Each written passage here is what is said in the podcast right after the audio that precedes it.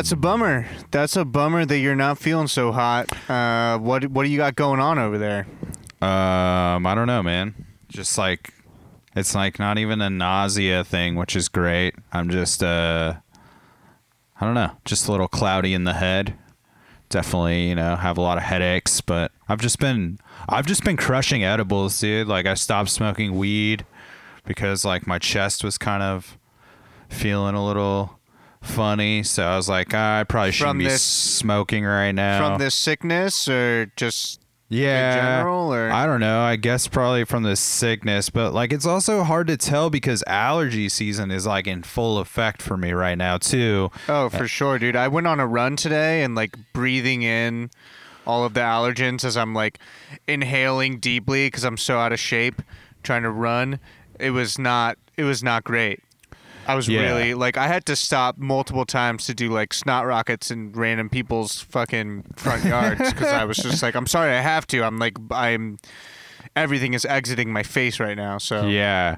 See, I'm not even like so bad on that front, but anytime the weather is so back and forth like it is right now, just kind of going from fucking gloomy and rainy to super nice and sunny. yeah, that can get you. and the wind like i just usually get pretty gnarly allergy headaches from it more than the hmm. congestion and the sneezing and all that bullshit so Sure. i don't know man i'm hoping it's just a combination of those things like i said Me too. if i have if i have gotten the coronavirus i am apparently um fine you know like it's not like i don't feel great but yeah, except for all the people you've given it to. Whoa, dude. Whoa. That's why we're not gonna assume that I have it at this point.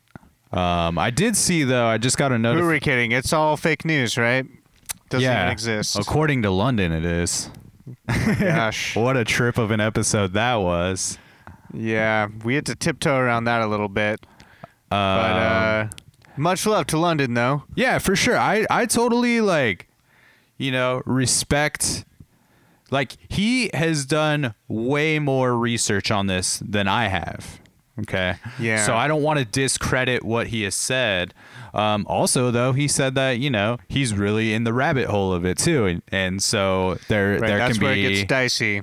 There can definitely be some blindness there and um, i'm still going to go with like the idea of Yeah, err on the side of caution. i'm protecting myself and others by like wearing my mask and really trying to not have too many social interactions more than i Right. have to or whatever but Right. like also, you know, London and some other people could very well be the smarter people in 20 years when when we have this like look back at it of like what the information really was like who who knows but Right. We don't know.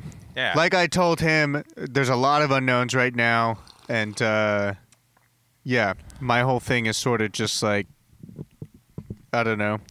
It, it makes sense to just sort of err on the side of caution. The whole world is shut down. It like the whole country is shut down anyway. So like, what the fuck am I doing trying to rail against it? Right. It's not going to do anything.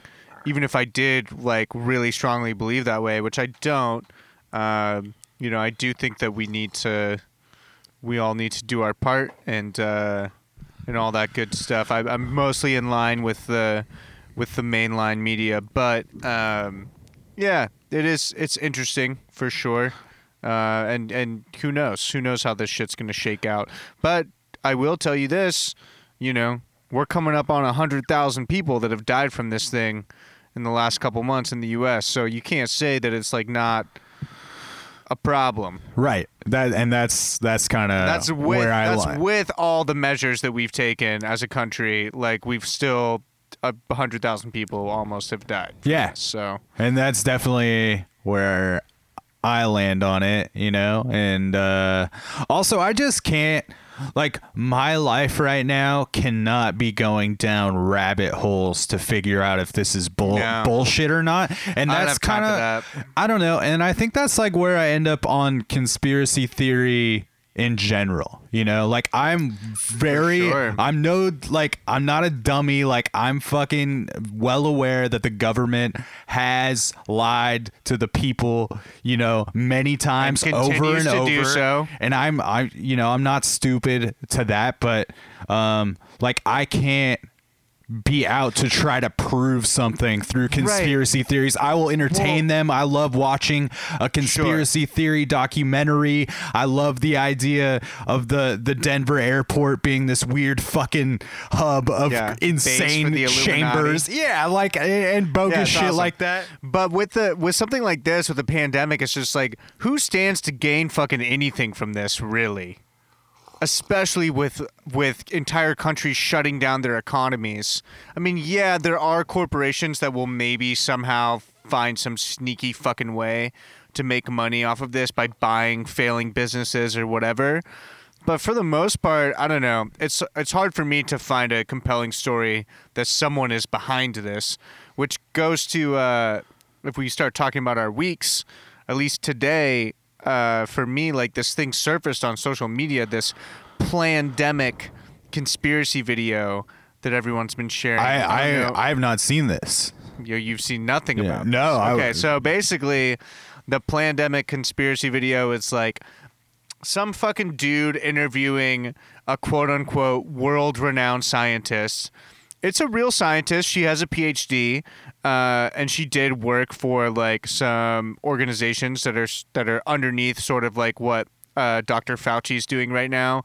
But um, yeah, basically, like she ended up going to jail because she like stole notebooks from the the lab and like there's just like a lot of claims that they make even in the first like 60 seconds of this like clip that's been it's a 15 minute clip that's been going around in the first 60 seconds there's probably six or seven claims that are made that are easily debunked like right out of the gate like it's right out of the gate it's like you know her her uh, phd dissertation like revolutionized the care in uh, the hiv world it didn't it didn't. It was basically like a confirmation study on shit that already existed.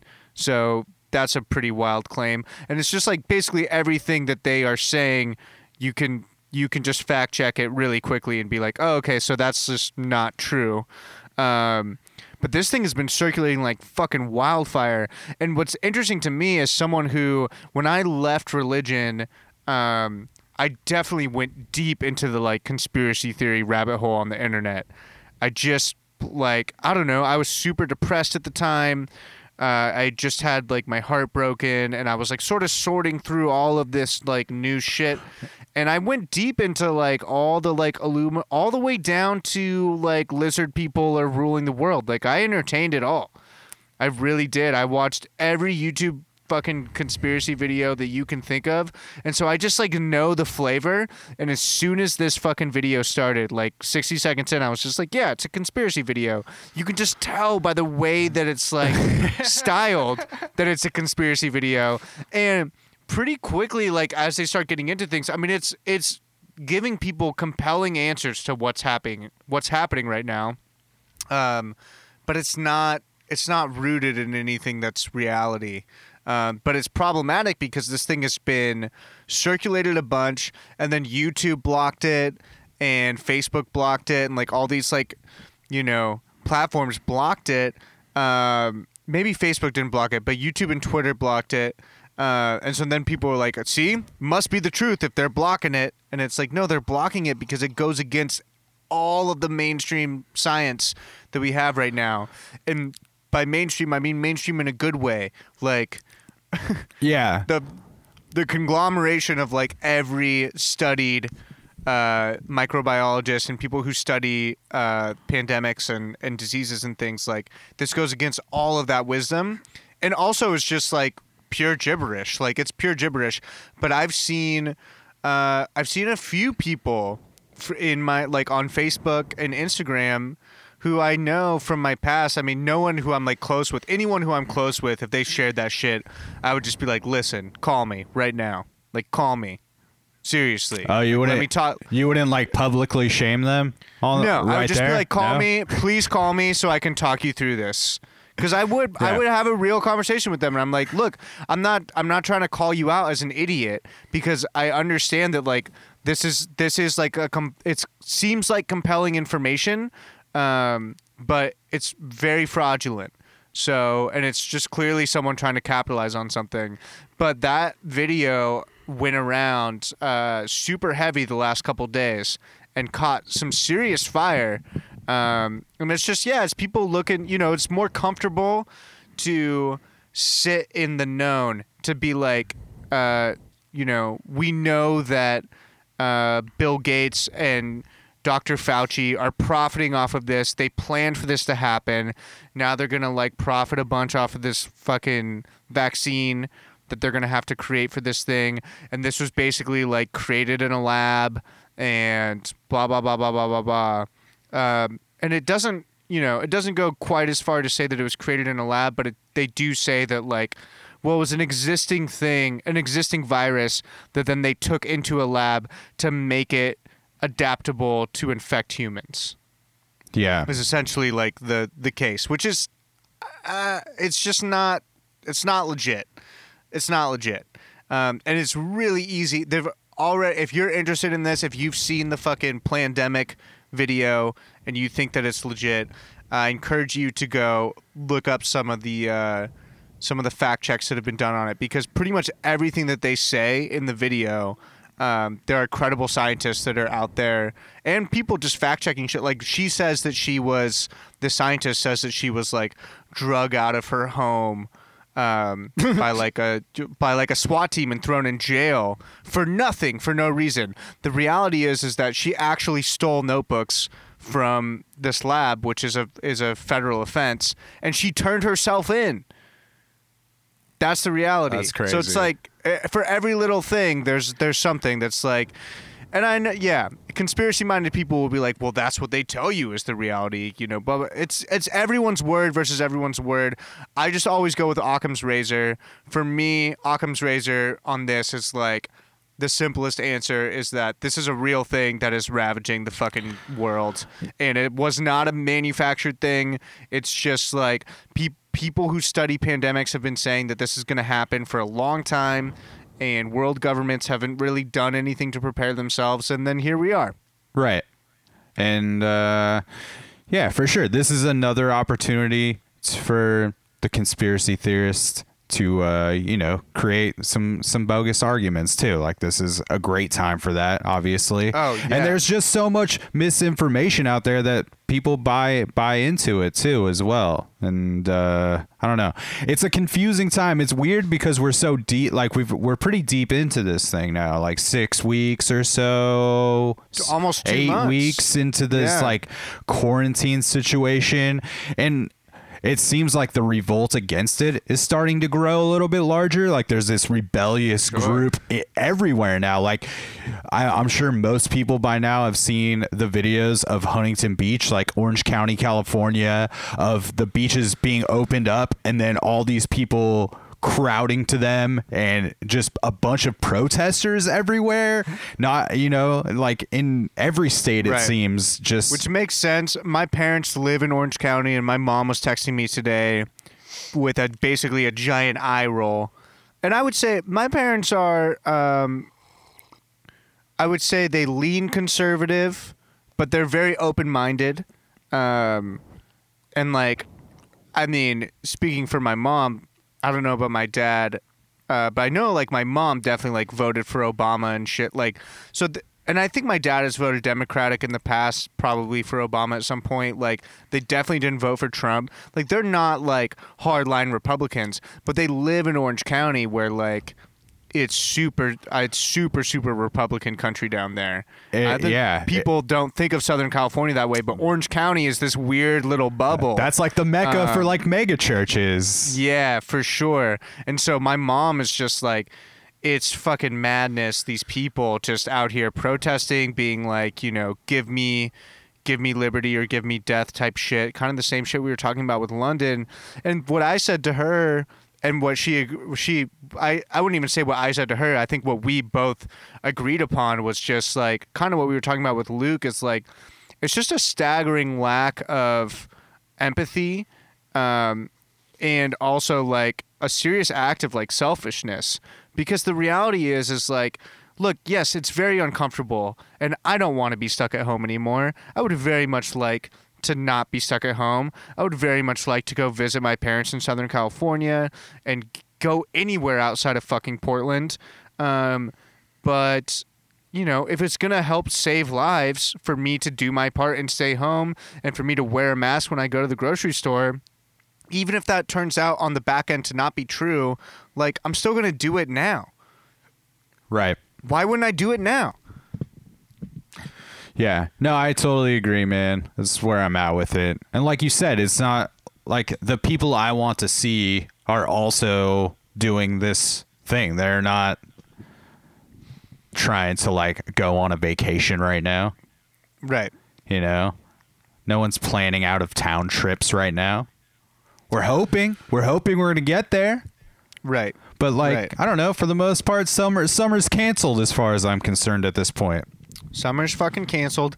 I mean, yeah, it. I think we're gonna be able to figure out a way, um, to hopefully maybe open things back up to a degree where like you and I can get together and hang out in a park. Uh, six feet away from each other, and it won't be like a frowned upon thing. Right. That'll be like an okay thing. Because right now, that's sort of like, you know, at least in Portland, people are like, no, you shouldn't even do that. And I sort of feel like, well, if you're just going like door to the place and like taking all the right measures, then like what that should be fine. And the more we find out about the virus, like hopefully we'll figure out what we can actually do so we can still see people. And, and a, a bright uh, piece of news that has come out of Oregon this week is that, uh, you know, on Wednesday, they opened up a bunch of state parks that have been closed, which is very cool. So, um, yeah, that means potentially this summer, you know, again, practicing like strict social distancing, but like people might still be able to go camping and shit. Right. Um, and there's no reason that like people shouldn't be able to do some of those things without taking the proper health measures. Um, because the reality is, is like you can't keep people in clear. You can't even keep people in their homes for six fucking weeks before they start le- losing their minds, let alone like months at a time. So, um, hopefully, we'll get some of that shit figured out so that we can like ease some of the pressure on these uh, fuckwads who are just like refusing to uh, to stand by it. But then there's not much that they can do because you know shit's closed down, so yeah. they can't get their haircuts. It's wild, man. There's uh yeah. Some people are thriving in quarantine, really digging into like being hunkered down in their home and and some people are like are freaking out and ready to break out and I understand I understand both situations, I do. you know. I do as well. and uh I don't know. It's fine. I'm I'm leaning in. I mean, obviously I'm That's all still we can do. I'm still praying for myself that I can play hockey soon. I mean, you can still keep those prayers coming, and uh, you can keep your emails coming, or one email coming at all would be great at this point if people send an email to this show. Uh, are you still there, Daryl? Have I lost you? We Yeah. lost you. I lost you. Cool. Well, you were saying we're uh, you were talking about emails. We've got one email. No, we need we need a, an email to really get the ball rolling. Somebody send us an email. Somebody send us an Someone email. send us an email. I don't even care what it's about. I don't care if it's about Christianity, the It'd be Bible. a meme. Yeah, whatever it is. It's Bible Who Buds. cares? Bible Buds PDX at gmail.com. Send one through. Or send us a DM on the uh, at Bible Buds Instagram. Do that. Um, Cool. but yeah, man. We're moving Should we along. dive into the Should we dive into the good word? Oh, the good word?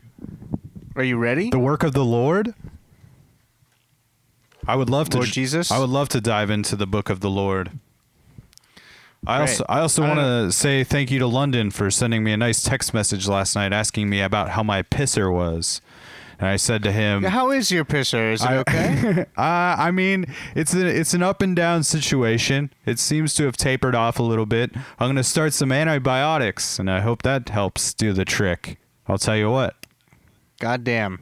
Well, I hope so too. Well, I'll keep the listeners updated. I'm sure. I'm sure to let anybody know if they have to end up sticking a camera in my pee hole.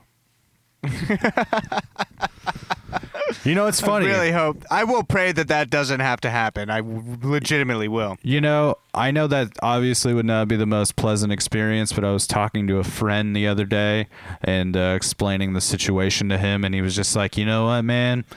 He's like, over the last years, I've had some medical issues, and, you know, I've been prodded and poked in some places that uh, haven't been too great, but, but honestly, like, most of it's a fucking mind game, man, and you make so much of that that f- pain up in your head or that fearfulness for it to this situation that like yeah, it's probably going to be uncomfortable, but it's probably not going to be that fucking bad, you know? Right. Because if it was that fucking bad, they couldn't be doing it to all these people. Right.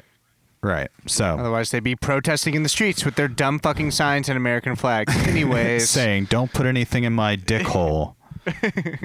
we will not stand for dick hole things. Those are my politics. Don't put anything in my dick hole. yeah, that's where we stand. Um, but- Cool. But, we're gonna pick up our Acts discussion that we we started a couple weeks back.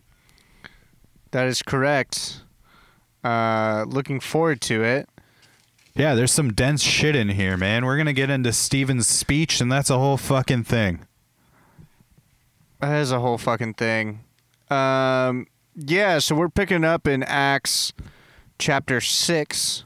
You got it. um, And yeah, I think, you know, I didn't have a ton on chapter 6 um, other than that, like, yeah, there's like this choosing of people um, to kind of go out and, and preach the gospel. And Because like the movement um, is just getting too big to handle. This is where we start seeing like the power being, you know, Right. like and distributed to and, give shit some going. context to give some context basically what's happening in the book of acts and like really the only purpose of the book of acts is to form as like some kind of bridge between the gospel and then the next part of the new testament. And so the book of acts is just like sort of a history of the early church is what's happening. It was written by luke uh, the author of the gospel of luke or that's who it's attributed to at least. And uh, it sort of picks up like right where Luke left off, right? So what's happening now is they're just sort of detailing, yeah, the history of the church, and it goes like there's sort of a lot of like boring history, and and chapter six is a lot of that in terms of them just being like, and we picked this person to be, you know, this disciple, and we picked this person to be this, and and Stephen gets picked as a uh, as someone who's going to give this speech to the uh, Sanhedrin. I'm probably saying that incorrectly, but the Sanhedrin are like basically a, a council of elder Jewish folks um, that sort of sit in like a court. Um, so they're uh, basically Pharisees, right? Yeah. They're like they're lawmen of the Jewish faith, and so he's gonna give this. Chapter seven is like he's gonna give this speech, and it, and before he even goes into this, it's already chapter six. They're already saying like, Stephen, you gotta stop. You gotta stop preaching the Jesus nonsense. For sure. Because he's just You like. just can't do it. He's joyfully spreading the good word, you know, and he's he's fucking like casually doing some miracles and just letting the Holy Spirit like really fucking move through him, and you yeah, know, they're like, no, you can't do that. Yeah, and they're like, no. And uh, they just claim that he's like speaking blasphemy against Moses and God. That's right. And so then Jesus, as a, or sorry, not Jesus, Stephen, as a retort to that, goes in front of this council of Jewish elders and gives his speech. And like his speech is, I would say, for the first like 60 ish verses, um, He's just like retelling Jewish history. Yeah, it's not a speech; it's a story. It's a He story tells- of Jewish history to Jewish elders who definitely know Jewish history. So I was very confused by the fact of him being like, and then that's when Moses got brought to, and it was like, dude, you think that they don't fucking know the story of their own? Of course they know. It's all in the Old Testament. It's very weird. Yeah, it's um, it is pretty interesting, and it's very easy to get wrapped up in because it's like it's so dense. It's dense, and there's also a little bit of some of the retelling um, in Stephen's version, his his own interpretation of sort of the the history of the Jewish people. There seems to be some inconsistency with what's actually in the Old Testament. Yeah, So that's sort of interesting. Um, or maybe not even inconsistency, but just like details that it's like, hey, man, I feel like you should know, like, you should have known that, like, a little bit more about that one thing. You just sort of glossed over it. Um, and even, like, even down to, and this might just be an interpretation thing because this was written in Greek. Uh, and obviously the Old Testament was written in Hebrew, like ancient Hebrew. Um, but you know, he's talking about like Moses talking to the burning bush and Moses talking to uh like getting receiving the 10 commandments on Mount Sinai. And the way that Stephen describes it is an angel. right. And the way that the Old Testament describes it is God. Him like it's the voice of God. And so, you know, that's a trivial thing, but I, I was sort of when I was reading it, I was like, that feels like a pretty important distinction, whether or not that was a voice of an angel or the voice of God. But like that's also got to be like one of those things. It's just like you know, as it's getting passed down, those little things are going to be tweaked For sure. and people's interpretations of it. Yeah, and, and I here don't it know, is man. happening in real time. There's a, like a lot of crazy shit though, like in just in the beginning of this speech about you know God talking about everybody becoming slaves to to his country before he gives it to them and whatnot, and then it starts getting into the circumcision stuff with the Jacob fam- Always with the always with the circumcision. always you know fucking around with the dicks, and Yeah, it's wild that God would tell me to not touch my dick when He allowed others to, to to slice it. It's just like, well, what the fuck? I don't know. Anyways. Was there anything in chapter seven specifically that, like, in that speech, that really jumped out at you that you wanted to talk about? Well, just like in the beginning, um, like this whole section of G- of Joseph just being sold as a slave to Egypt Yeah, because of like the pa- his the patriarchs were jealous of him, which is like also Joseph isn't even mentioned in any of the circumcisions. And then all of a sudden they're just like, and Joseph was a slave by Yeah. to the Egyptian people. Um, but then God protecting him through it, and then he births this connection with the Pharaoh that would kind of like ends up making him kind of like in good with the Pharaoh, and then the Pharaoh makes him the king of Egypt, and Joseph's just like, well, it looks like I came out on top on this one. This whole situation where you uh, were just gonna turn me into a slave. It looks like I'm I'm uh, I'm winning on this one. Right. But I think the point is sort of what Stephen's trying to hammer home, right? Is that like both Joseph and Moses were prophets of a sort, and that both of them were persecuted by the Jewish people. And so then his final point is like, and then you did it again with Jesus. For sure, and that And is you that- just keep you just keep doing it. Right. And that is definitely gets gets hammered home a few times throughout this. I was curious if you knew much about the testament of the 12 patriarchs. What verse is that? Well, they they when he talks about Joseph being a slave, he says it's because the 12 patriarch patriarchs were jealous of him. And so I was just curious if you knew much about the 12 patriarchs. I looked a little bit and there seems like there's this whole test there's the a book, the testament of the 12 patriarchs is, is like one of these books that's Is this about? Is this the same Joseph with the coat of many colors? I'm not even sure. I'm not even sure about that part, but I just was I I wanted to look up what the relevance of these 12 patriarchs were.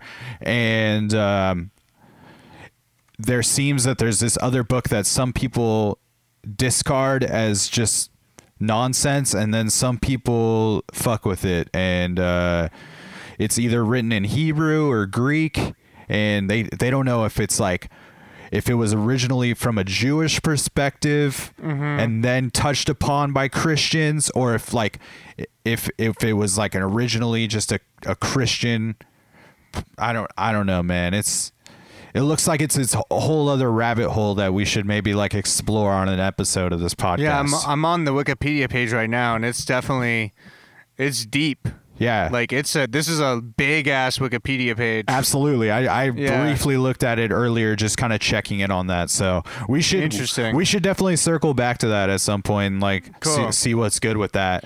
But um, yeah. Aside from that, there's like this next section right after Joseph becomes the king of Egypt, and it just starts talking about this famine and just another instance where where people just kind of suddenly all fall dead again, like Jacob and all of his Wait, people. what? What? Which verse is this? Uh, this is um, the section.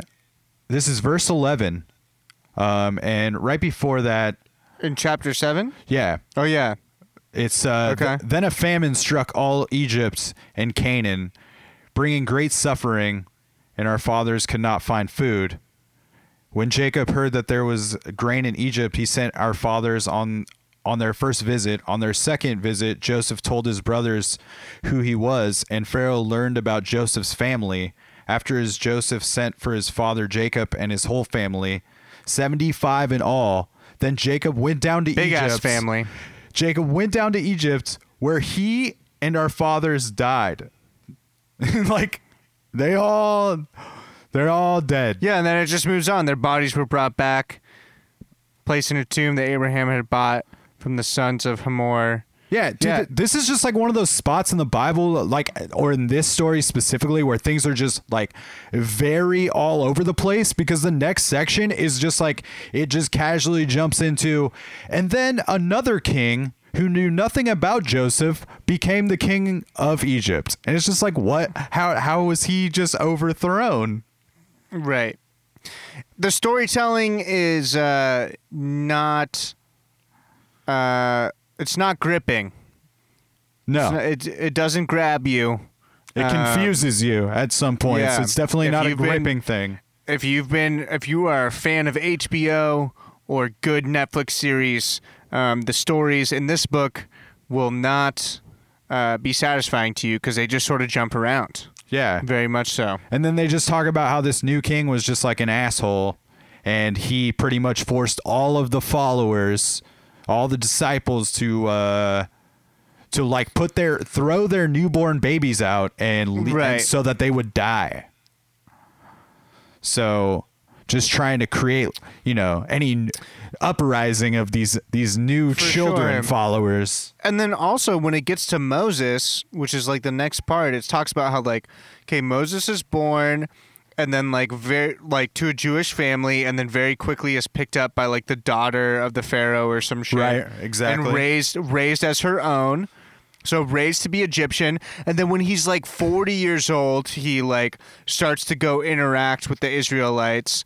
Yeah. There's some there's some bullshit about like Israelites fighting each other over some bullshit, whatever, and it's like, oh damn, nothing has changed. Well, it's, Um, it's like this situation where like Moses just decides at 40 he's going to murder an Egyptian, An Egyptian, over the yeah. mistreatment of an Israelite because he thinks that that's just going to like show God's like But also, I was wondering, I was like, how does Moses know that he's an Israelite? If he was picked up and raised as an Egyptian from the time that he was fucking, you know, three weeks old or three months old or whatever, how the fuck would he know? I don't know, maybe the Egyptians were The fucking hand of God? but also maybe the Egyptians were just like ruthless and always like rubbed it in his face to just like let him know actually Yeah, they probably you're did. you know like you can have all our wisdom and power but you're you're still just an Israelite Which that is an interesting uh, point in the Bible where they talk about how uh, Moses was educated in all educated in all the wisdom of the Egyptians and was powerful in speech and action.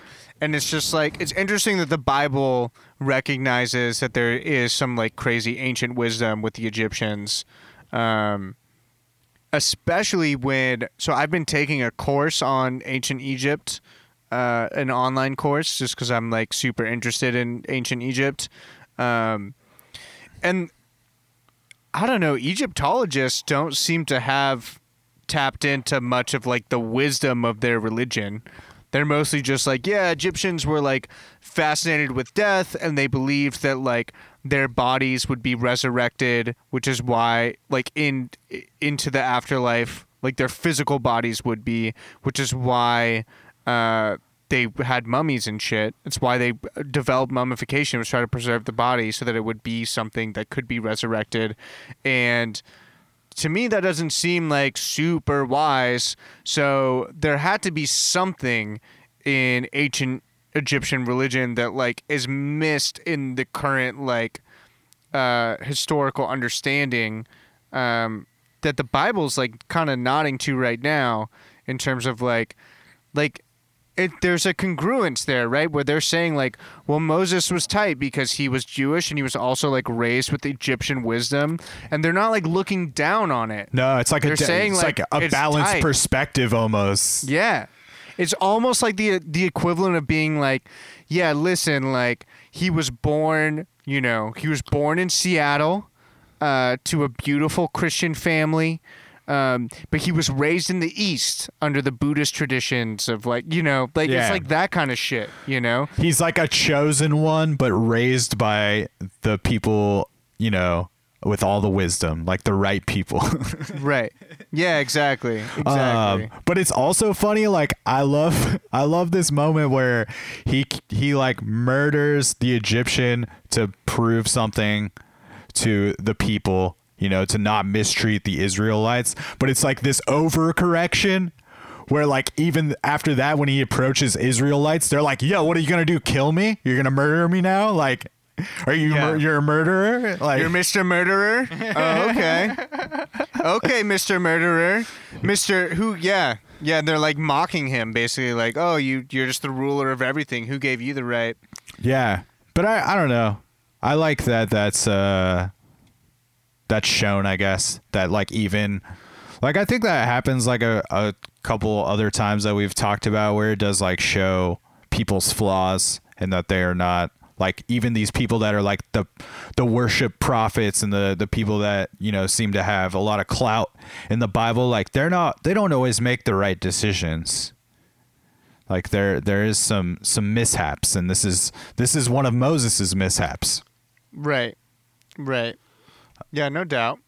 um and then from there that's when it does get into you know his interpretation of the burning of the bush story that you were talking about and that's kind of the epic you know referred to story of, Yeah. of moses getting this message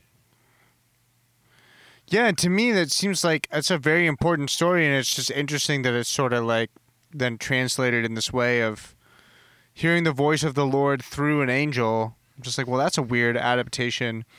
Um, just a quick side note on that. Um, there is this really, I think I got hip to this through some podcast. I don't know. It might have been Joe Rogan or some shit, but um, there's a theory out there that like the uh, the bush, the burning bush, was this like acacia bush, yeah buddy which contains within it DMT, which is a very very potent psychedelic, and that Moses was just breathing in He's some blasted, heavy psychedelic bro. smoke and was fucking blasted. blasted and just really really in it which I love.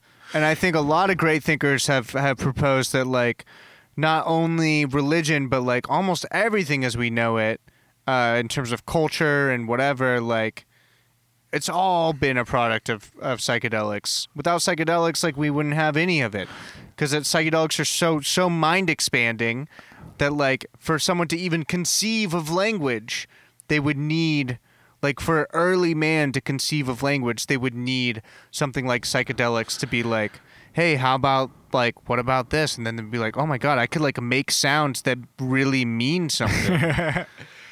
Dude, you know? yeah. That's like an early psychedelic thought.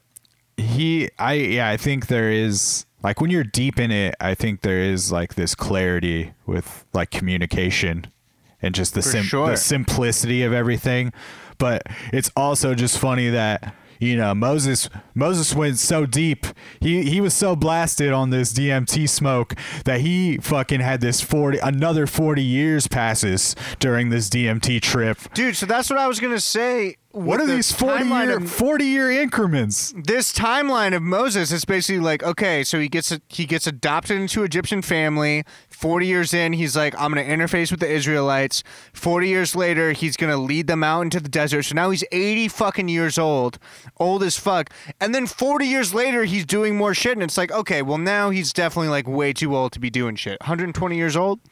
No. Yeah. And and Jesus is just like, yo, like get these people out of Egypt, you know, go find my people. And some of them reject it. They're not into it. And they're like, "No, fuck this. Fuck this Moses dude. I don't know where he went. I'm not going into the desert. I don't care if the tabernacle is there."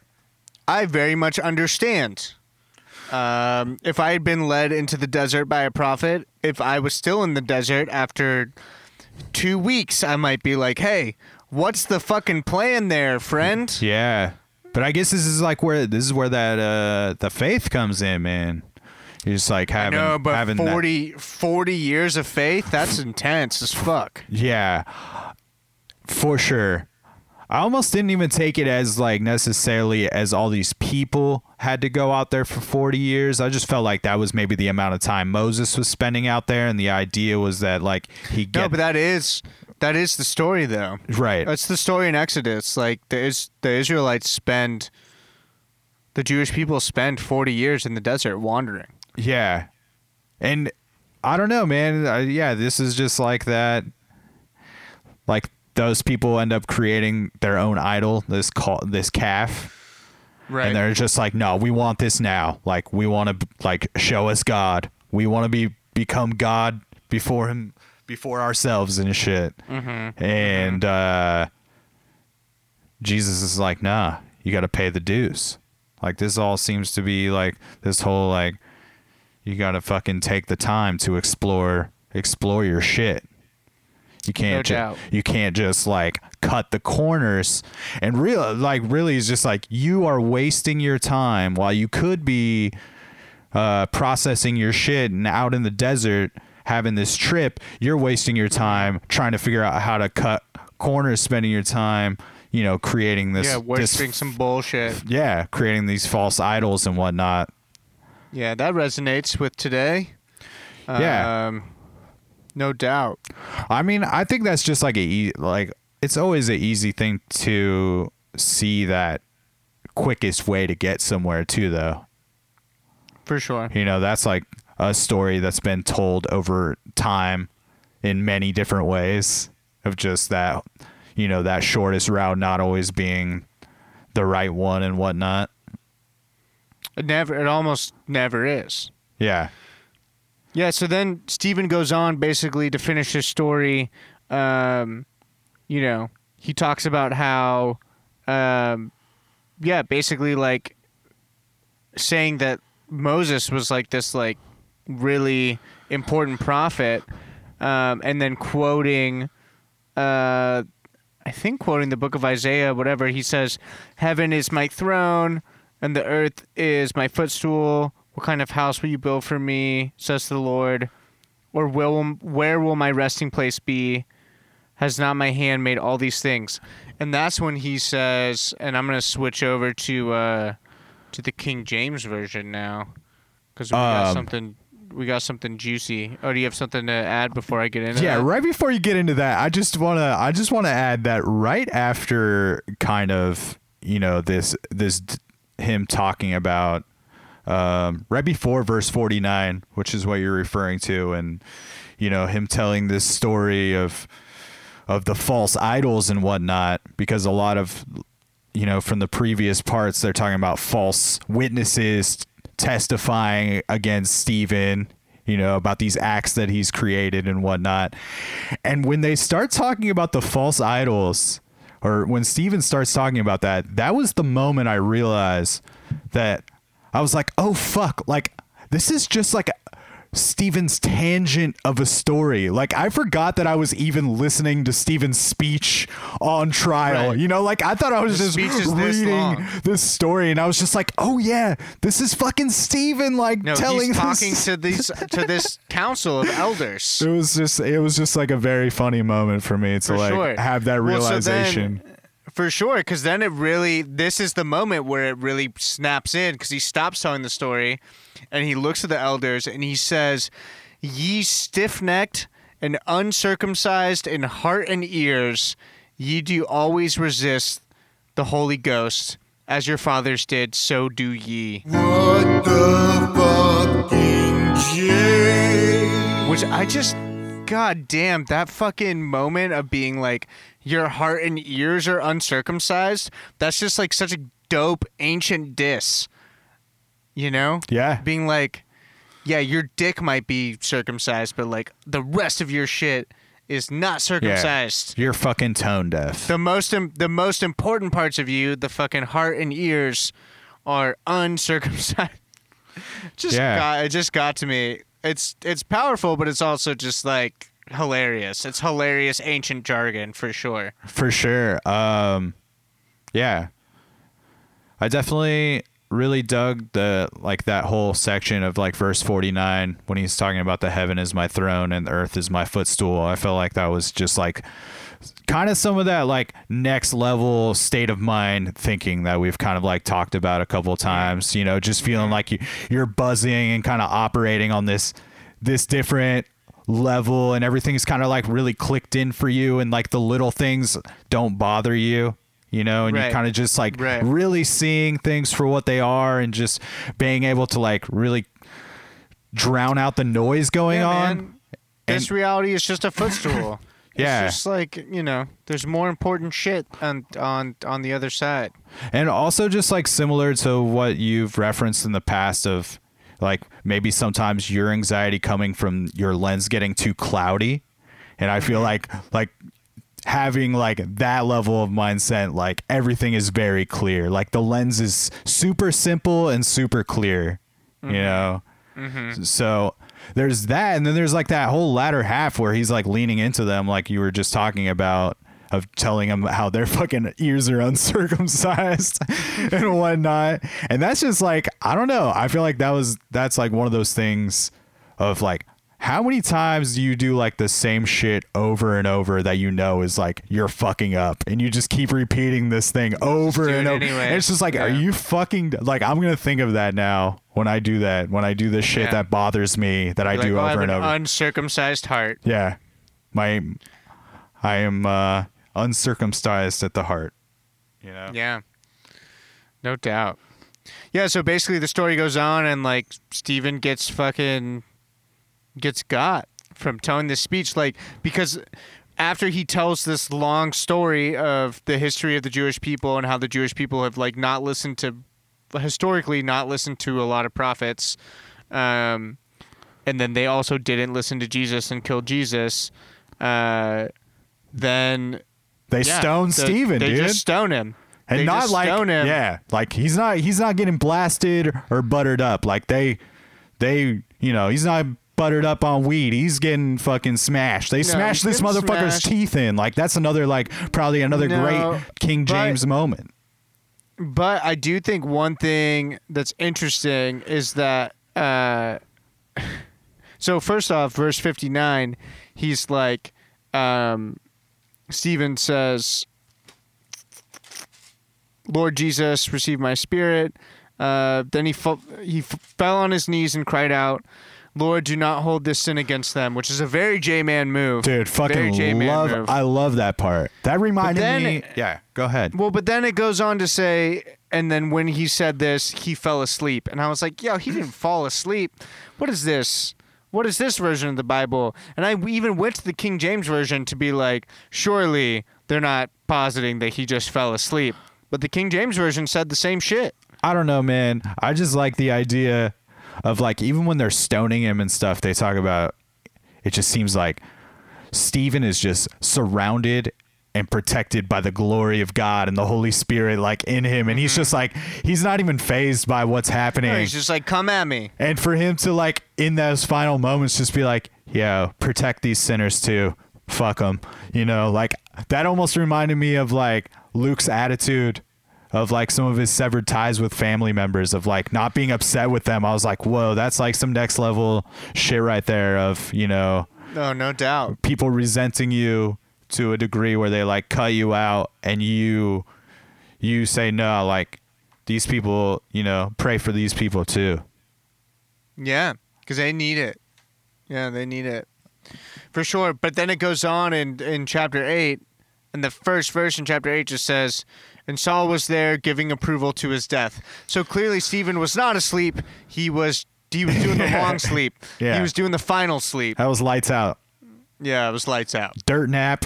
He's done. Which and this know. it like sets off a whole thing though. Like it kind of sets off a divide. Like people, some people are really upset by the death of Stephen, oh yeah, and like him Absolutely. him dying for his his truth, his conviction and shit. You know, and and really just sticking up for his his shit. for sure, for sure. Um, just to give some some background on Saul, because Saul is a very important character in the New Testament. Um, Saul is basically a Pharisee who was born in what is modern day Turkey and raised in Jerusalem, and so he considers himself like an Israelite. Uh, he's Jewish, and he considers himself an Israelite, uh, and he's yeah, he's basically a Pharisee, um, and so he is just like this story is sort of the beginning of Saul uh, just railing against the early church. Like Saul is a Pharisee, is a is a head Pharisee that's just gonna like fuck up the early church and go after anybody who is preaching this nonsense of Jesus Christ. Um, and that's the beginning of chapter eight, right? Is he's Saul's just like gonna start throwing people in prison and shit. Yeah, he's kind of just fucking cruising house to house, letting people know what the fuck is up. Yeah, for sure. And then they start speaking about some of the other chosen members of this group. Yeah, And the next one is Philip. that's right. and he cruises to uh, Samaria or Samaria, however you would like to say that goofy city, where he is just uh, doing his thing out there, and uh, and he's just doing the miraculous things, you know, let letting people know what's good, cruising cruising through uh the spots and uh, there's kind of like great joy in these places where he's going like nobody's really objecting too much to it Mm-hmm. and then uh and then this Simon, the sorcerer fella. I want to know what the sorcery is. Like, what kind of sorcery is Simon doing? Hmm. That's a good question. I Like, is he just doing little, little like illusions and magic tricks to make people think that he like knows some shit, or was he tapped into some weird? Was he one of these like Egyptian magicians who like actually knew how to like manipulate fucking matter? In a way, but it wasn't like tapped into the to the right side of God, but it was tapped into some sort of it. I don't know. Yeah. I'm just curious what that shit that is. well, you know what though? Like also, man, magicians at that time, like the ones that we know of today, maybe like some Right. sleight some sleight of hand shit, right? Like when people see that now, a lot of times people are like blown away. Like the the people that are good at it is like, yo, how the fuck Yo, did you make this happen, right? yeah, there's no reason to, like if it's not a hacky magician, like most people have seen some shit For that you can. YouTube that will blow I your mean, mind. Yeah, Eh, right now I would be like, I could watch a, ma- a good magician do something in front of me and be like, I don't. I mean, I know that it's not real magic. Right, I it's know an that it was sleight of hand, but even then, I still am blown away by it, and I can't explain it. Right. And in the ancient world, if someone was just straight up claiming like, no, it's magic, I would be like, fuck. I mean, yeah, I just saw it with Yeah. my eyes. So like with that context, it's like, oh, that's crazy, man. Like the like a a person that could do something like that probably had some like real power in their communities. For sure. For Um, sure. But yeah, That's like maybe the only time in history when it really paid to be a magician. You know, because now being a magician is sort of like you're sort of a neckbeardy, like, you know, fedora wearing motherfucker. Uh, but back then, you maybe held some power. Yeah. I mean, now there's like very few that are the ones that are like, no, like David Blaine. Yeah, but even David Blaine, people are sort of just like, "What are you doing with your life? What are you doing with your life? You're just doing these fucking illusions. Like, who cares? We don't care." And David Blaine is like, I don't give a fuck. These these tricks are paying the bills. But Yeah. they even reference like, you know, people like Simon spoke of himself highly and people treated him that way. Like he had some power in the community, but then he saw like the great power that he felt like Philip had in spreading this Holy Spirit. And he was like way into that. And he's just like, I'm on board with this and I'm going to follow this dude. And Philip did such a great job that he's got, you know, Peter and John come into the city to like really give the city their blessing. That's right. And this is kind of that spot where we realize that that Simon's a bit of a fraud, you know, he's really just in it for the the celebrity of it a bit because as soon as uh, Peter and John drop the Holy Spirit on these people and touch them with it, Simon immediately is just like, "Yo, I will give you money right now if you show me how to do this." Yeah, so on that note, like I had right leading up to that, uh, chapter 8, verse 16, it says, Because the Holy Spirit had not yet come upon any of them, they had simply been baptized into the name of the Lord Jesus, which I was like, oh, that sounds like a lot of current Christians. Um, then it says, Then Peter and John placed their hands on them and they received the Holy Spirit. And I was like, yeah. I don't think that that's how it works. Um, and maybe I'm like, uh, maybe there's something lost in translation here, but sort of going back to our like, you know, myriad of mystical conversations around how we encounter God or the divine or whatever. It's certainly not through someone like placing their hands on you. Um, and it could be sometimes through an encounter with another person, but mostly it's like your own sort of personal encounter with the divine. And I feel like this, the way that this is translated into English, there's something clearly that's super lost that's very much the seed of some kind of weird fundamentalism. Um, because, yeah, like you cannot transfer an encounter with the divine like with your hands. Right. That's not a fucking thing that can happen. And I think I think even Peter and John are telling trying to tell Simon that like through his request. Right. Right. Maybe they're saying like, no, no, no. no, It was in our hands. It was like Yeah. God, like showing up in some way through us, whatever. But It's like not only can we not sell this to you, that's not even how this works. right. It's like no, yeah, it's not even possible.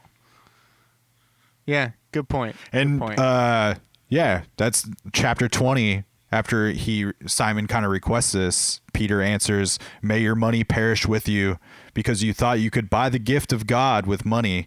You have no part or share in this ministry because your heart is not right before God. Repent of this wickedness and pray to the Lord. Perhaps he will forgive you for having such a thought in your heart. For I see that you are in, you are full of bitterness and captive to sin." Then Simon answered, Pray to the Lord for me so that nothing you have said will happen to me. He's like, oh God, I fucked up. Please, please, please help me out. But also, like, there's no resolve really in verse 25 for what he requests of them because the next part is just when they have when they had testified and proclaimed the word of the Lord, Peter and John returned to Jerusalem preaching the gospel in many Samar- Samaritan They just went. They just looked at Simon and said, "Yeah, okay," and then they went on doing what they're doing. Yeah, I like I like their dismissal for him. yeah, you can suck a dick, Simon. They're like, "Silly Simon, you'll get in line when you're ready." Yeah, maybe. Put your money aside, though. Um, yeah, I I uh, I thought that part was funny. I do like this story of Philip and the Ethiopian. Um, Yeah, this is good. basically yeah. Philip uh, encounters an Ethiopian eunuch who is like sort of the equivalent of if you've seen Game of Thrones. It sounds like he's sort of sort of a mixture of um, Petyr Baelish and and the eunuch in uh, what's that dude's name in Game of Thrones? Who's I would- in Game of Thrones? I would just like to tell you that these references mean nothing to me. Okay, so you've not seen Game of Thrones. So yeah, he's like a mixture of Petyr Baelish and and the actual eunuch in Game of Thrones. He's like a very important counsel to the Queen of Ethiopia, um, and Peter catches him reading Isaiah in his chariot, and it's like feels called by God to go approach him. And as he approaches him, he catches him reading a very specific verse in Isaiah that's sort of a prophecy about the coming of Jesus. Um, and I just I love this verse eight thirty one. Um, so I'll I'll read eight thirty just to to give some context. It says, "Then Philip ran up to the chariot and heard the man reading Isaiah the prophet, and he said, "Do you understand what you are reading?" And the eunuch says, "How can I, unless someone explains it to me?" And I was just like, "A fucking man." Yeah. it's just like how the that's fuck how am I I, supposed to understand? That's how I feel reading most of this shit. Is I'm like, is anyone here to explain this to me? Because uh, I don't understand what the fuck is going on. so yeah, Um, I just liked that. It made me feel. It made me feel like I'm in good company. Um, but yeah, then it goes into that scripture. He was Right. he was led like a sheep to the slaughter, and as a lamb before the shear is silent, so he did not open his mouth. In his humiliation, he was deprived of justice. Who can speak of his descendants? For his life was taken from the earth. Right. Is that something that came up a lot in your your past of like high school teachings, things like that? I mean, so I wouldn't say people went deep on that, but it definitely the idea of like Jesus being the sheep or the lamb that was slaughtered. Um, yeah, as like a metaphor. like someone's something. someone's already gone silent for you so that you can Yeah, use your exactly. voice and and stand up for your truth and whatnot Exactly. Exactly. which is basically So, what I don't know- Stephen Stephen got fucked on for dude Yeah, I don't know if e- anyone even took it that far. I mean, for me, like my entire religious upbringing was basically just like very simple Christianity in terms of like we're all sinners. Jesus lived a perfect life. right And then he died for your sins. Bogus, which is such a it's such a weird, gross, like misappropriation of what is actually said in this Bible. Because even in that verse, like you're already talking, you're already leaning towards something that's way different. yeah well it's funny too cuz like that there's so much conformity within the thing and I feel like that speaks against conformity of some in some way you know Sure. but yeah, there is. I don't know. Yeah, I feel like most people are not brought up with that Pete Holmes understanding of punk rock Jesus fucking up the Right. the system, you know. And it's more of just like, yeah, this dude was perfect, and then he died for you, and now you need to do right by him. For sure, which very much goes to I was listening to um, I was listening to Carry the Fire today, Dustin Kensrue's podcast, and Great and podcast. interviewed great podcast, highly recommend. If you are interested at all in what we're talking about, you should definitely listen to that because it's way more legit. um, and he's he's interviewing uh, Reza Aslan, who's like a very interesting uh, Muslim scholar She's badass. who who I get down with very much, and and what he says is basically just like, uh, oh fuck, I'm losing my train of thought. Whoa, um, man, is it the weed? It might be, it might be, um, fuck. What were we just talking about right before that? Uh, we were just. I was just talking about like people going silent before you. Oh, oh, oh! I got it! I got it! I got it! I got it! So Reza Aslan is talking about like sort of the difference between Judaism and Islam and Christianity in terms of their understanding of God, um, and how Judaism and Islam, if you like really like dive into those texts and their understanding of God, it's much more mystical. It's much more tied to like the oneness of everything. And in English, it gets misappropriated and like misunderstood when they describe God as the one. Um, like what Reza says, like in in the original like language, what they're talking about is like basically God is the interconnectedness of everything. That's what they're describing. And then translated into English, it's it's just the one, but that just you know gets interpreted as like oh there's only one god or whatever Ah. but that's not really what they're talking about whereas in christianity and not certainly not all of christianity but i think uh, most of modern christianity he says you know god has been sort of like anthropomorphized into jesus. And like if you want to think of god then just think of jesus who was the most perfect person to ever live and then died for your sins so that you could I don't know, access God in some way or be forgiven for all of your bullshit or however you want to slice it. But all of that mystical shit gets lost as soon as you anthropomorphize God into Jesus instead of understanding Jesus as like this like the Christ as this roadmap towards divinity. Um, yeah, it gets it gets super fucked up, um, and we're already seeing the seeds of that in this book, right? In the history of the early church, we're already seeing some sort of like, especially the way that it's translated into English.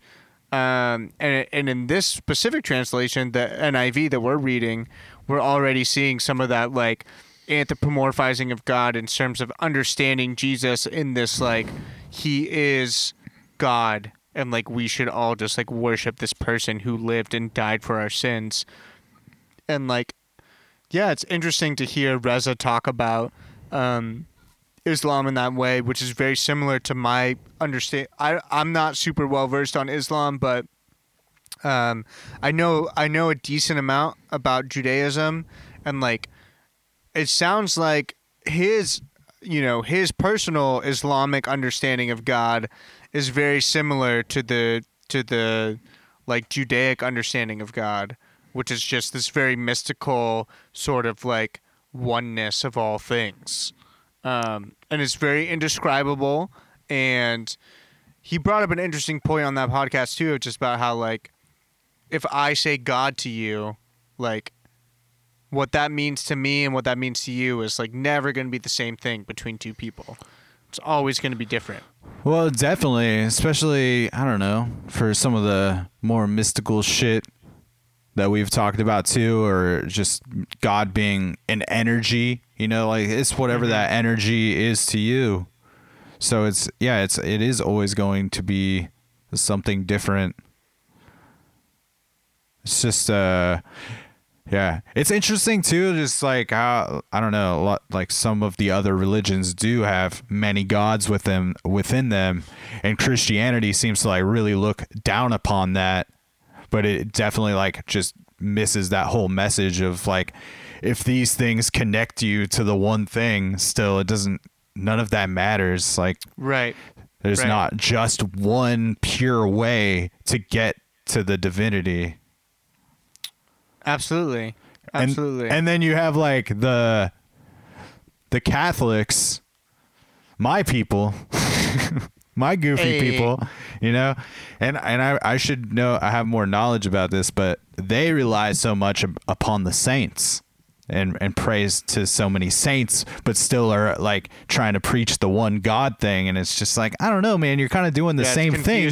You're doing the same thing here. Like you're, it's all connectivity to the one, to the unity thing through these people. Right, right. Well, and that's where I feel like Catholicism actually leaves way more room for mysticism than like kind of standard Western American evangelical Christianity or Protestantism or whatever you want to call it, um, which is very much sort of drawn this line of just being like, no, it's super simple. Like we're all imperfect. Jesus was perfect, was the Son of God, died for our sins, and now we all get to go to heaven and be forgiven.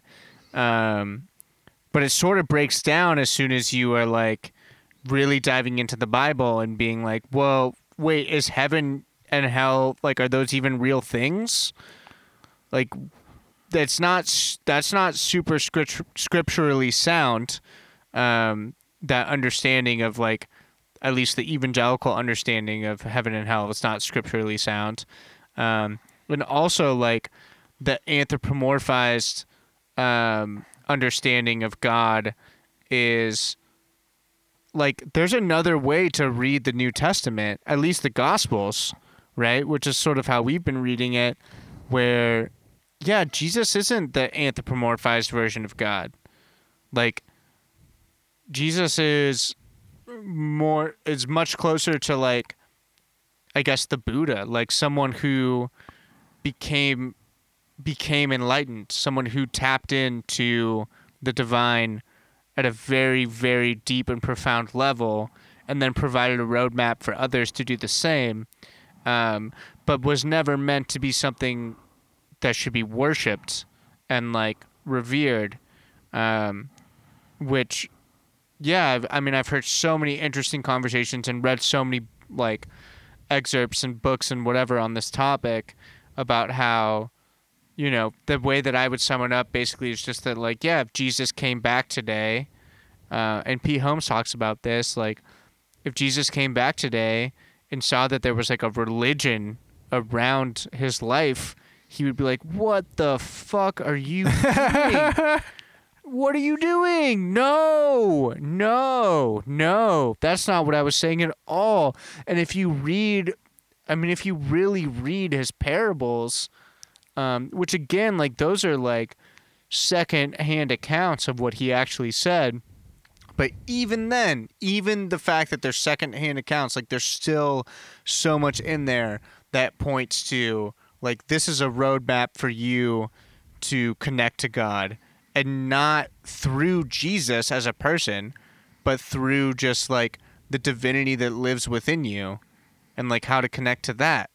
Uh, and so like I, I don't know. Acts is so interesting because we're like seeing the seeds of the early church and we're already seeing sort of this like anthropomorphizing of jesus anthropomorphizing of god um, and this like weird understanding of sort of salvation and like what it means to be a christian and how you have to like believe in the divinity of this man who lived as opposed to um, and and again, like I think even in Acts, like even what what these prophets were teaching, maybe at the time, like it was different. Maybe they were talking more about what we're talking about, about how there was this man who lived, who was enlightened, who like laid out a roadmap, and we should aspire to be him like him. yeah, and- yeah, and just maybe over time it just got it got super fucky, but um, it is interesting to see already how like I'm reading certain certain verses in here where just like with my Christian upbringing,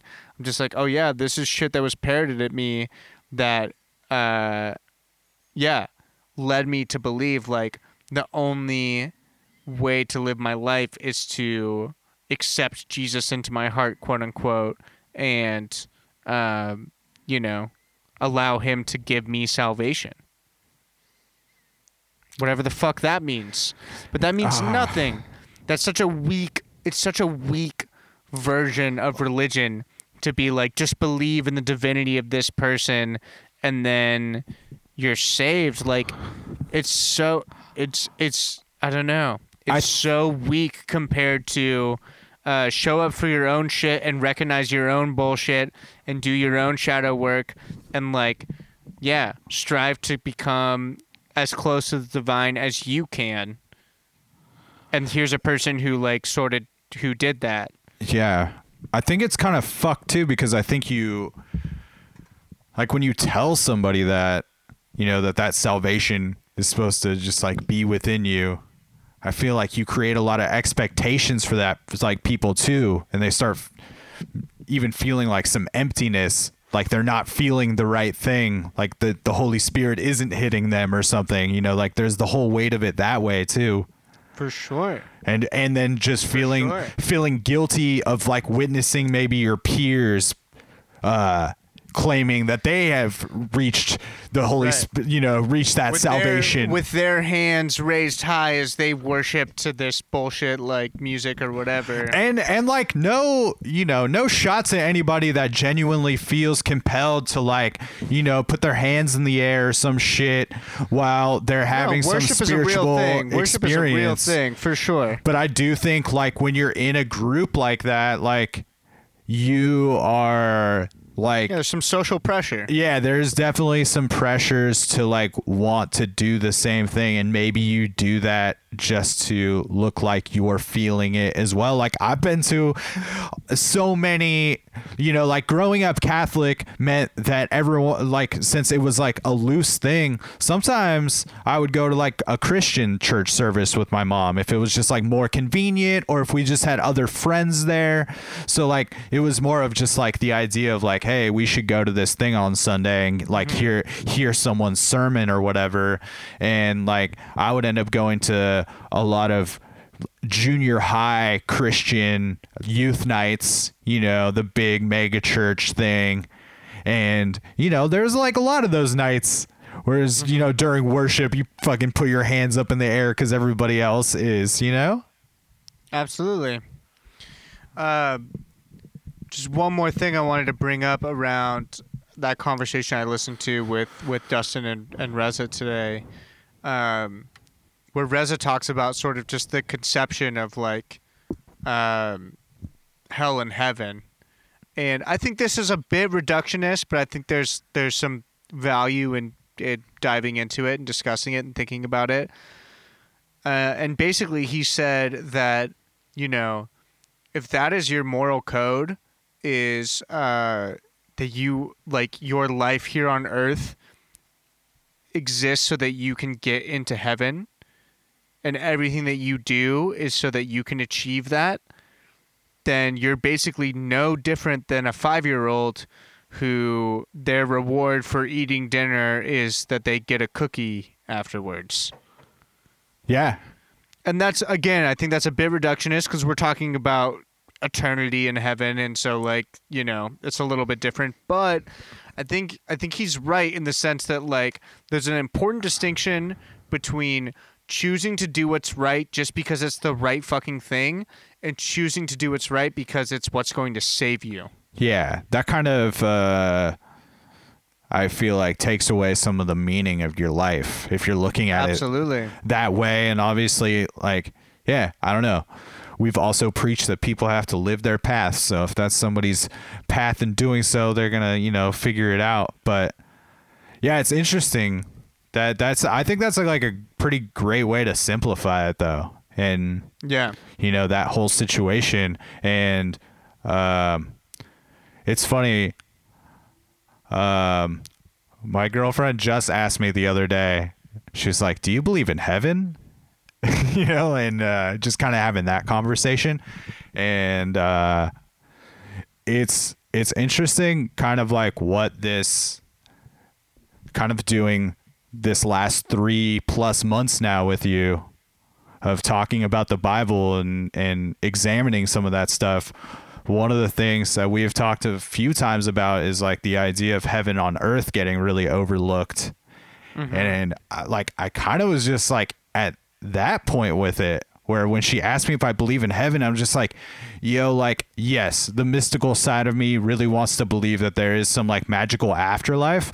But I think like I'm really just like trying to dial in at this point, like what heaven on earth looks like for me. Like, what is heaven in the now? what is yeah like how do i achieve like my flow state and where i'm like very happy and present in my current situation For and sure. hopefully like that will lead like hopefully i you know will lead to that heaven and i can worry about that part then but i think my mindset on that is just definitely like a little affected by like examining some of that for sure Oh, absolutely. I, I may have talked about this before, but I'll never forget this uh, this dude who I knew very briefly my freshman year of high school.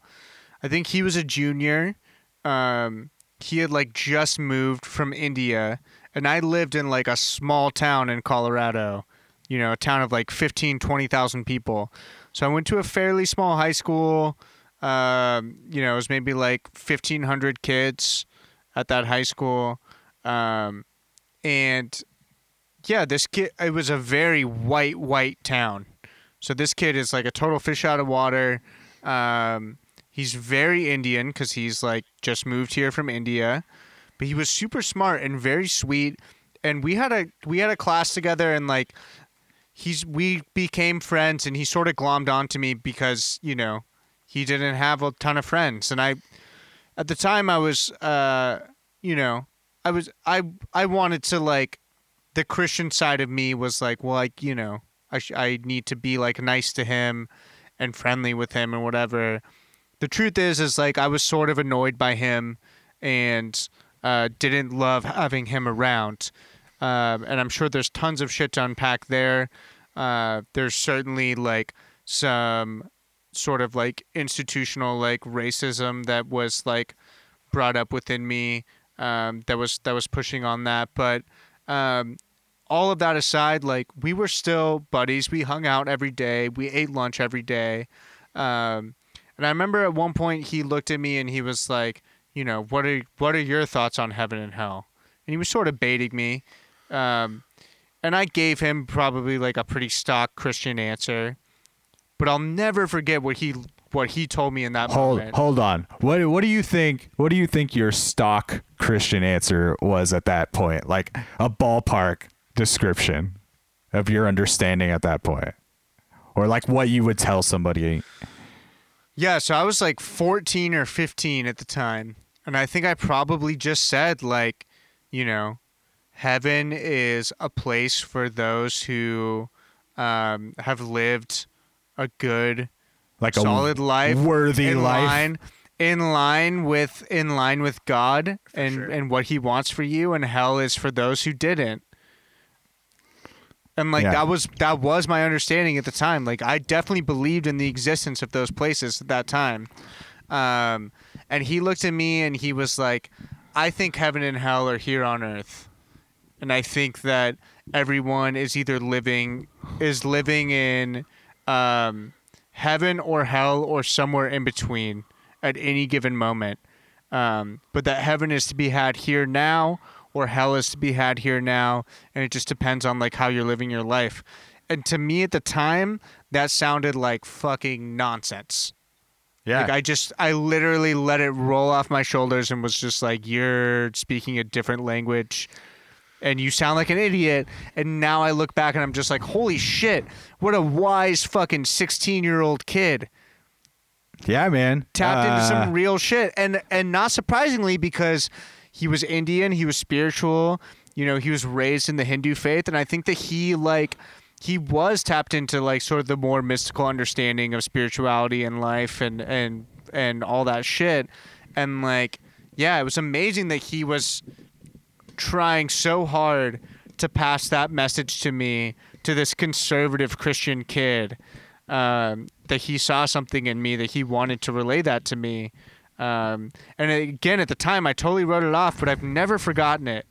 Um, and i think it's something that i've like come back to a few times because I really, as much as I was like sort of put off by that guy and felt annoyed by him, there was a beauty in him and a kindness in him that I always really loved, and that's why I like kept hanging out with him, even though he was so different from me and we had really nothing in common. Um, but yeah, I'll never forget that conversation that we had and that thing that he said to me because, yeah, even looking back on it now, like more than double my life later. Um, yeah, it was some pretty pretty incredible wisdom. Yeah, dude, that's wild. I wish we. I I think we should try to figure out how to contact him to uh to have him on the on the pro on the podcast here. I Yeah. fucking wish. I don't That'd be even know his amazing. He was there for he was there for like seven months and then he was gone. That's wild. Yeah. So who knows? Maybe he was a fucking. Maybe he was an angel. Yeah, man. I don't know. It's it's interesting that like just you know people get hip to some pretty large like bigger concepts at pretty young ages, and I wasn't really like necessarily one of those people. You know, like Yeah. when when when we had my cousin on, you know, like a few weeks back, and he's like Yeah. talking about all this shit that he absorbed during high school. Yeah, I I was, was just like, what? and and that's kind of always been my thing with with Rob. You know, like I've always admired him being like ahead of my timeline in some ways of just being like Sure. yo dude it's really cool that you figured these things out probably anywhere from like five to seven years ahead of me and i think that that's like very cool and and i always admire that in people um yeah, absolutely. but yeah, I remember kind of like when you're speaking like that heaven and hell thing, just like being this this different concept than you even understood. But I got into bad religion um, pretty heavy towards the end of high school, and a lot of punk rock stuff, like like a lot of like fuck politics, you know, fuck government punk rock during like junior and senior year and like one of those bands was bad religion for sure and uh they have this song called fuck armageddon this is hell and i think that that was like one of those like groundbreaking like concepts to me of like whoa like yeah maybe hell is just like on earth like if if it's you know if the this environment is there then you are just living in that hell and Sure. Well, and it's interesting, like, even with my, uh, and and actually, to go back to your previous question, my stock answer about heaven and hell might have been because this is sort of what was taught to me. Um, was that like heaven was union with God and hell was disconnection from God? But I thought of those as like physical places, right? Yeah. So after you die, you get one of those two uh, but in a more mystical sense, like here on earth, yeah, heaven is union with God, which you can really only tap into like when you're fully in the present moment and like connected to everything. And hell it are all the other moments where like you're disconnected from that. Yeah. I mean, how many moments have you had in your life where you're just saying to yourself, how could like hell be any worse than this moment? You know? Mm-hmm. So, I don't know, man. For sure. Well, that seems like maybe a good place to uh, to put a bookend in because the the next shit that we're gonna get into is Saul's conversion, which is a pretty like pivotal hefty. moment. Yeah, it's a it's a hefty thing. It takes a definitely takes a turn here. Um, for full transparency, I almost bailed on this week of Bible Buds because I haven't been feeling great. But I do want to tell you that I um I am stoked that the Holy Spirit spoke to me and said, "You know what, young Daniel, you move forward and you you have this discussion with your with your bud Andrew today because uh, I I really enjoyed this hang and it, is definitely uh, it has lifted my spirits. Like I was I've I've had a pretty fucking shitty day apart from like you know I'm not feeling terrible, so I'm not I'm not I've obviously I don't know hopefully I've I've given the listeners something decent in my uh, in my illness here, but uh, it's just been like a fuck day at work. Like things at the day job are like really busy due to like Mother's Day and graduation and Nurses Day. And, you know, people are trying to show mad love for nurses right now